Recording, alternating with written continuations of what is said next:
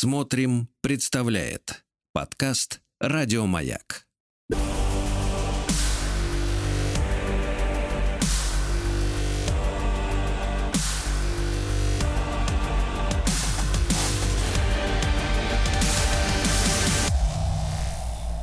Обратная сторона музыки. Друзья мои, наш проект «Обратная сторона музыки» сегодня, как обычно, он носит э, просветительский характер. Очень и хорошо. мы э, поговорим, э, давайте так, в студии, в нашей фактически, вернее, в нашем канале собралось три звукорежиссера. Три. Ничего себе. Значит, во-первых, Александр Михлин, э, звукорежиссер записи и сведения музыки, преподаватель звукорежиссуры и музыкальной акустики в Российской академии имени, имени Гнесиных. Александр, доброе утро. Да. Здравствуйте, Сергей.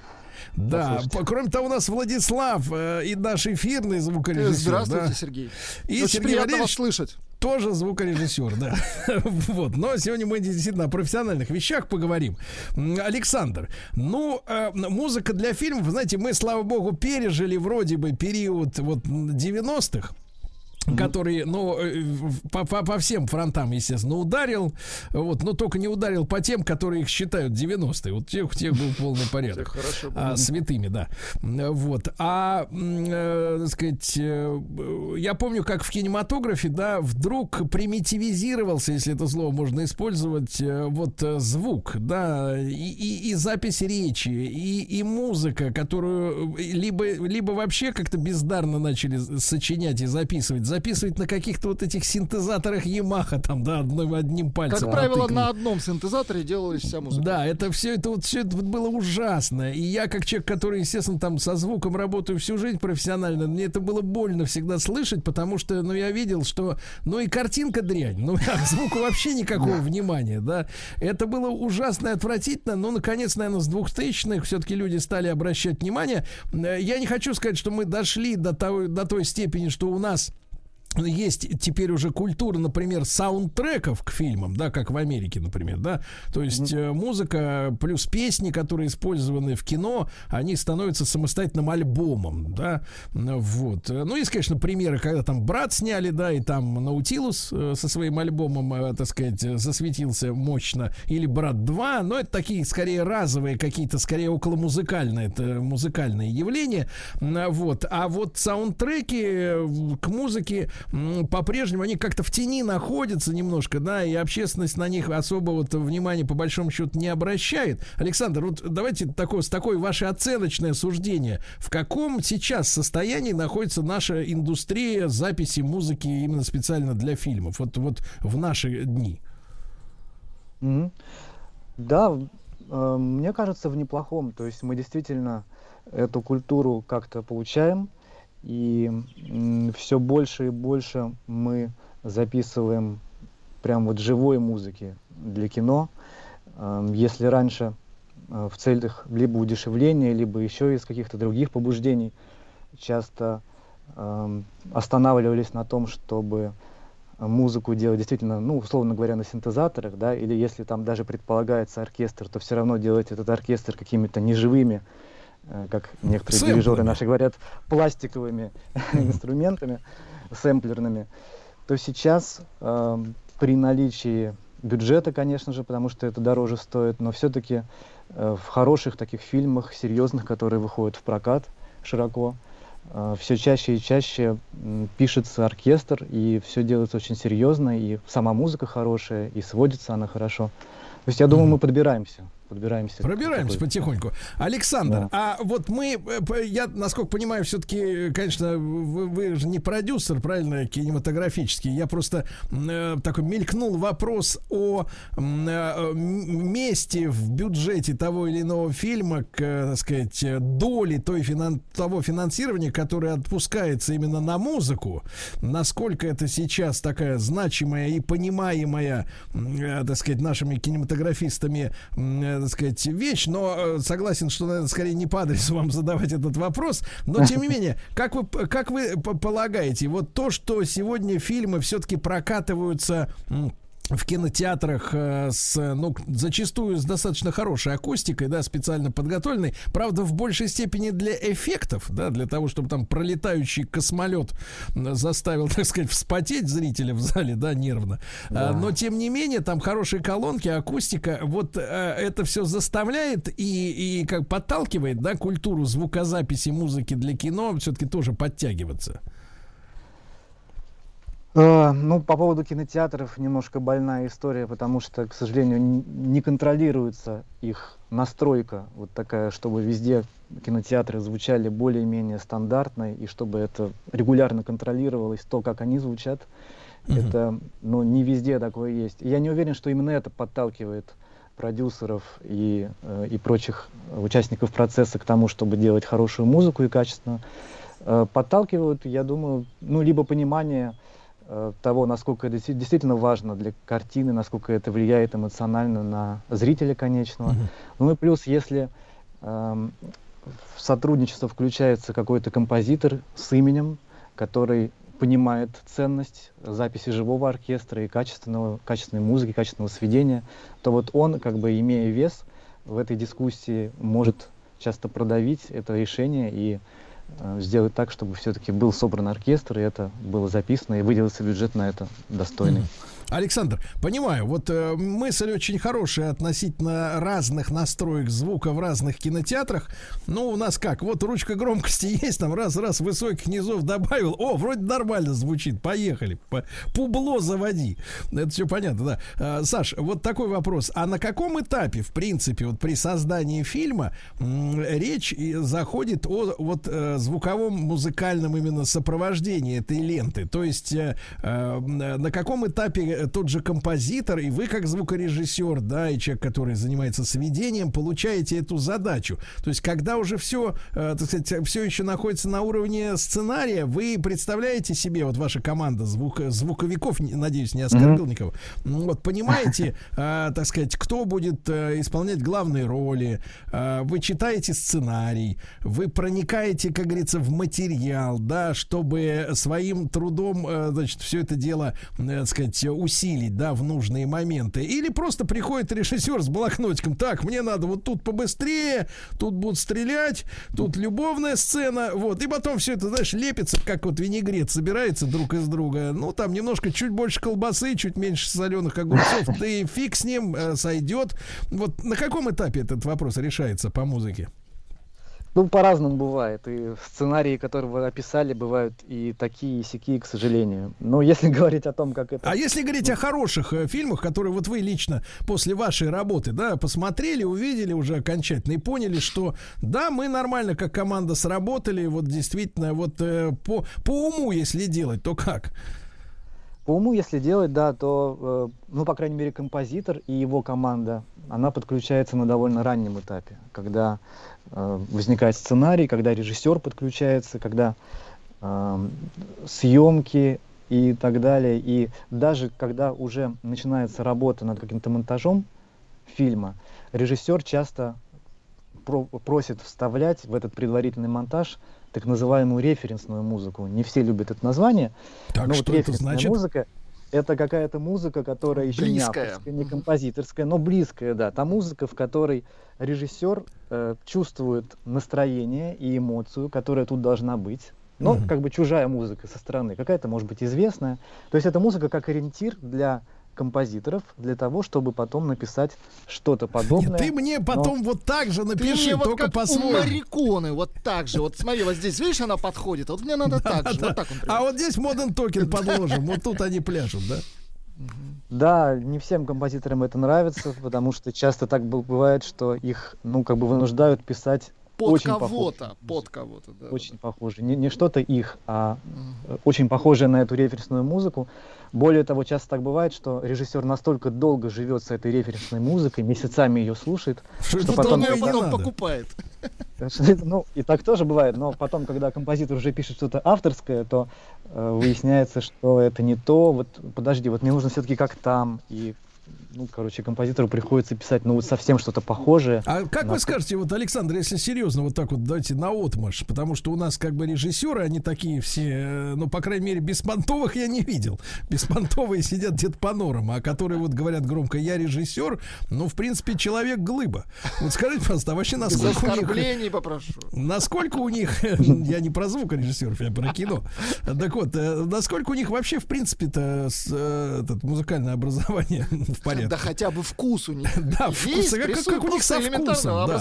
Потому что, у них? потому что, понимаете, вот художник, да, я так вижу, это вот эта отмазка идиотская, э, которую нам особенно любят говорить, когда снимают какое-нибудь автобиографическое, ну, биографическое кино, а потом все переврут, там, переставят местами, всех героев пере, пере, ну, перенасилуют, да, вот, потом говорит, я так вижу.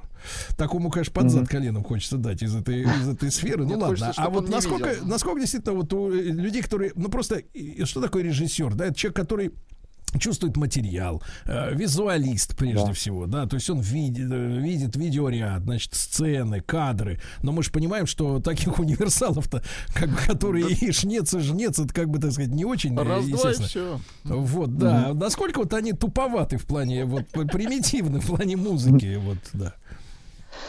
Мне трудно судить насчет именно наличие у них музыкального образования конкретного, но то, что я видел, те диалоги, которые я видел в работе над разными фильмами, обычно характеризуют их как людей чувствующих и э, может быть, они не всегда могут словами сказать по причине отсутствия но того может, самого образования. Показать, да? угу. ну, но он может они объяснить... CD-диски предлагают, вот, вот как здесь. Он говорит э, такими эпитетами, то есть, ну смотри, там мне тут нужно вот, чтобы вот расплакаться, тут мне нужно, ну, то есть словами эмоций и словами образов они, безусловно, умеют апеллировать, и композиторы это понимают. И а очень насколько, часто это Александр... очень точные вещи, да. да. Александр, mm-hmm. а насколько композитор чувствует себя обслуживающим персоналом вот в этой во всей истории? Потому что некоторые актеры выпендриваются, они хотят творить.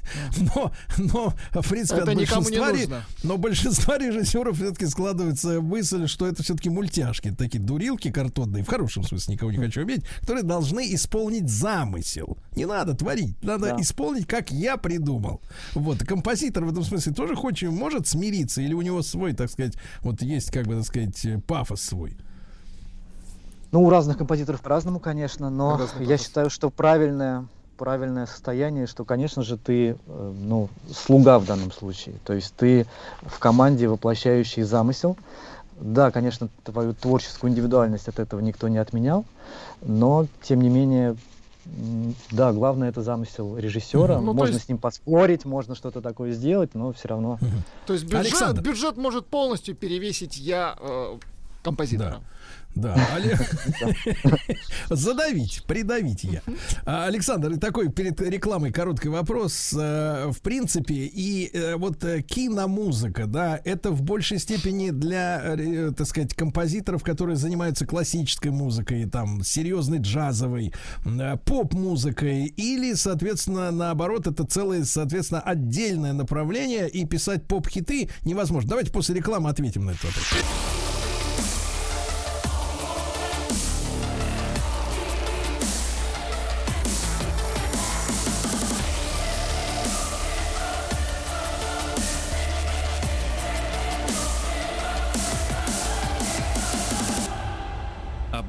Обратная сторона музыки. Друзья мои, Александр Михлин, звукорежиссер записи и сведения музыки, преподаватель звукорежиссуры и музыкальной акустики в Российской академии имени Гнесиных. Обратная сторона музыки. Мы говорим сегодня о том, как э, саундтреки записываются, да? Э, Саш, ну вот этот вопрос. Э, это особые композиторы или можно совмещать? Например, у Купник с утра про паспорт, за вечером, так сказать, про, про большевиков, например, какой-нибудь сериальчик. Uh-huh. Можно совмещать. Э, я подумал, понял, что в разными путями приходят композиторы в киномузыку. Есть прям такие академисты, академисты. Например, такой наш корифей Юрий Потиенко, известнейший. Э, очень много сейчас пишет музыки для кино э, в прошлом, но сейчас тоже пишет также классические произведения, симфонии, оперы, насколько я знаю. Также есть композиторы, которые пришли больше из эстрадной сферы поскольку киномузыка это, знаете, такой микс, э, там может у тебя быть только что звучал оркестр, сейчас у нас барабаны с бас-гитарой, то есть им приходится совмещать и академические приемы, и эстрадные приемы написания музыки и аранжировки. Поэтому тут угу. разные пути могут быть и такая да. универсальность. Александр, и вот бросается в глаза история все-таки, знаете, что музыка это все-таки там есть какой-то порядок, да? ну, я имею в виду, в отличие от кино, э, я имею в виду четкий порядок. Э, в музыке есть, э, Владик, поправь меня, такт, правильно? Ну да. Ну, четыре четверти, например. Некий да, ритм, говоря. да, темп. Ритм, да. темп, да. Гармония, да. А, получается, что, ну, мы же не можем музыкальную фразу, да, какую-нибудь мелодию, как, так э, сказать, вот говорят, тра-та-та-та-та, да, мы же не можем ее сократить в половину, понимаете, да? А, она должна дозвучать. Но я имею в виду вот в, в примитивном смысле, да, то есть у музыки есть так, то есть законы uh-huh. времени. Она не может да. быть прервана раньше чего-то или продлена, а монтаж может, да, то есть режиссер может монтировать и по полсекунды кадры на 5 минут растянуть один этот самый. То есть фактически э, музыканты, да, и вы как звукорежиссеры, вы диктуете монтаж фильма, потому что э, опять же, повторюсь, невозможно с музыкой обращаться так, как с, с картинкой. Ой, нет, мы не диктуем монтаж фильма. Да вы что? такая, такая грустная для, для всей нашей команды история, когда вроде как все, утвержден уже монтаж. Композитор под эту картинку написал музыку. Определенной длительности, да. Да, длительности, размера, uh-huh. вот все, что вы сказали. Фраза закончена, все очень гармонично, все здорово, акценты есть и так далее. Потом раз в какой-то момент случился перемонтаж. То есть вырезали именно в видео, да, вырезали какой-то небольшой кусочек. Все сократилось. Все сократилось, предположим, или что-то новое вставилось, и все, музыка уже, она не стоит правильно. И э, композиторы хватаются за голову, пытаются перемонтировать, подклеить, чтобы оно хоть как-то сохранило музыкальную вот эту канву. Подклеить? А ор- оркестр-то во второй раз, извините меня, это ж какие бабки вызывать, правильно, в студию? Он уже отдыхает, он уже в отпуске оркестр. Да, оркестр уже в Китае гастролирует. Поэтому по этому поводу второй раз оркестр, конечно, не вызывается. Это уже вопрос монтажа и попытки. Вызываются ну, врачи. Из, из того, что есть, да, сделать что-то приличное. Александр, а мы понимаем, вот в таких же, в общем-то, таких цейтнотных условиях, ну, я знакомый с, там, с телевизионным производством, со всем остальным, то есть вот такое ощущение хаотичности процесса, да, оно как бы не оставляет, к сожалению, да, а, вот. Э, единственное, вот в прямом эфире на радио мы четко знаем, когда у нас начало начала часа и когда у нас новости, да, э, все остальное может быть, так сказать, плавать. А вот mm. в кино там совсем по-другому. Вот вы скажите, Саш, а э, западная технология, если вы знакомы, да, там вот как-то вот это вот все-таки упорядоченная история с тем, что э, вот действительно все уже готово под один вариант, и вдруг творец который uh-huh. из мрамора, да, э, вот вышел только что. Он, значит, передумал и все переделал. Вот так делается вообще, в Там принципе. такие же законы, типа Шухера. Да, я слежу, конечно, за, за своими коллегами, звукорежиссерами зарубежными и учился у них. Ну, э, могу сказать, что э, я думаю, везде это есть в той или иной степени. Вот вопрос в какой степени. Я думаю, что, ну, насколько я это вижу, ситуацию на Западе, э, там, в, в Голливуде, все-таки, конечно, сроки более четкие, организация более, э, э, ну, именно все более организовано. То, что касается, по крайней мере, звукозаписи, работы оркестра, э, сведения и так далее. Но я подозреваю, что такие же вопросы могут быть с монтажом, с э, внезапными творческими решениями. У нас, конечно, вы правы, это очень сильно проявлено, вплоть до того, что в последний момент мы можем там решить что-то переделать. Буквально вот уже завтра надо отправлять фильм DCP, ну то есть уже копию. И тут мы в последнюю секунду что-то переделываем. Это неправильно, но в своей работе я сталкиваюсь часто с этим с таким Но ведь это говорит о том, секунды. Саш, э, Саш, это говорит ведь о том, что фактически команда авторов, то есть это продюсеры и режиссеры, да, перед тем, как приступили к съемкам, они не все придумали. Угу. Правильно? Ну, от, отчасти, да, наверное. Но я не думаю, что тут возможно все придумать, э, не приступив к съемкам. Все-таки творческий процесс, какие-то новые идеи появляются, новые замыслы, озарения в процессе, конечно. Я перефразирую, то есть российский продакшн, он более творческий.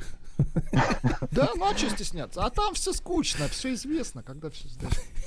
Нет, ну просто, просто американцы, да, если условно говоря. Я Ну был э, в среде американских кинематографистов и в школе, так сказать, посещал и, и так сказать, знакомился с их технологиями каким-то так для, для общего развития. Э, Я понимаю, что там они от, к этому относятся честно, как к четкой индустрии. Да? Я бы даже сказал, с такими немецкими понятиями о С четкости. элементами дисциплины это называется. Да, Да. все четко, все стоит на своем месте, кабель воткнут, где должен быть воткнут. Если он не воткнут, то человек, который за него отвечает, вечером получает в конверте бабки и посылается на, на 4 неме- английских буквы. А вот здесь можно изменить? Нет, нельзя. Вот. И все, все очень технологично, потому что очень большая команда, да, коллектив-то несколько сотен, а иногда тысяч человек. И если мы будем вот этих людей туда-сюда стадом гонять и заставлять их делать э, какие-то вещи в последний момент, то, э, собственно говоря, вскрывается и понимание того, почему, в общем-то, не все наши э, ки- ки- кинофильмы, они дотягивают до звания хотя бы среднего голливудского такого, ну, условно говоря, там из 10 баллов, ну, хотя бы на 7, да, вот, чтобы это можно было смотреть и пересматривать. Александр, ну, давайте мы с вами еще разок тогда встретимся, теперь уже о нюансах вашей работы поговорим, хорошо? Так сказать, удовольствием, общую, общую картину прояснили, она достаточно скверная. Александр Михлин, звукорежиссер записи и сведения музыки в нашем проекте «Обратная сторона музыки». Еще больше подкастов «Маяка» насмотрим.